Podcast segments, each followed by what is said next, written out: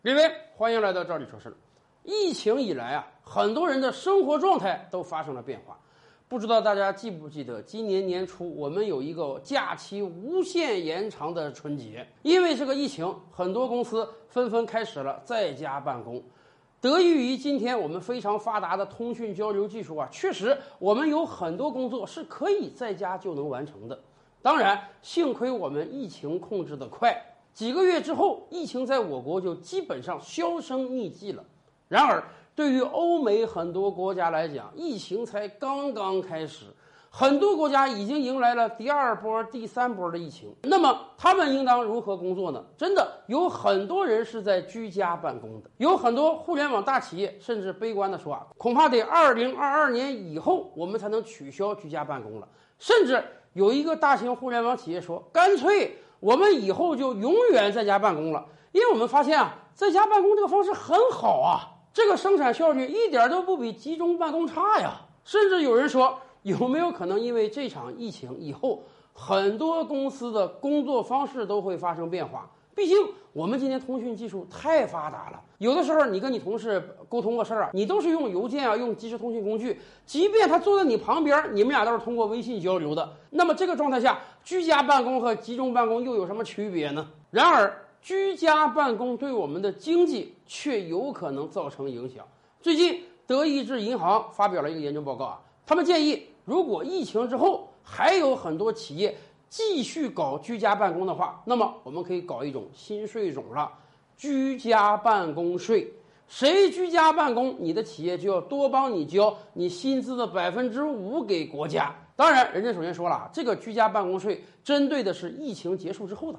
目前现在欧美还是在疫情期间，这种居家办公呢是被迫的，那没办法，这肯定得免税啊。如果未来很多企业在疫情之后也养成了居家办公的习惯，那么对不起，居家办公的人你就得交税了。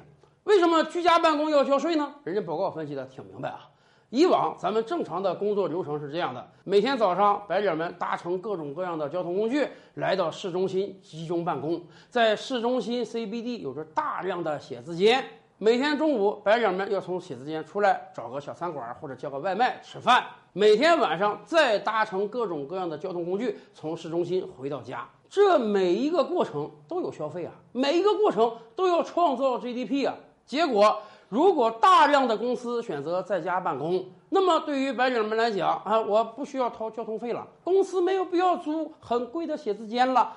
更关键的是，围绕写字间的所有餐馆，那基本都得倒闭呀！我就做白领午餐生意的，你现在都不上班了，我做什么生意呀？对于很多人来讲，居家办公肯定好啊！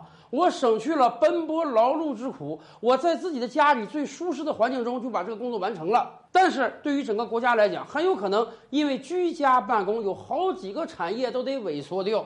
因此，德意志银行建议，如果未来疫情结束之后，有大量的企业要搞居家办公，那么对不起，你们就得交一笔钱，每个月扣你工资总额的百分之五当税。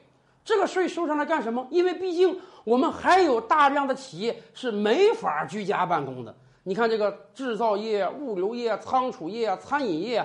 这些都是需要人集中办公的，那么就要拿这个税来贴补人家无法居家办公的人。疫情的到来啊，确实让我们的经济有很多新的变化，很有可能真的未来有很多企业会推居家办公的。那么您觉得对居家办公的人多收一层税，应不应当呢？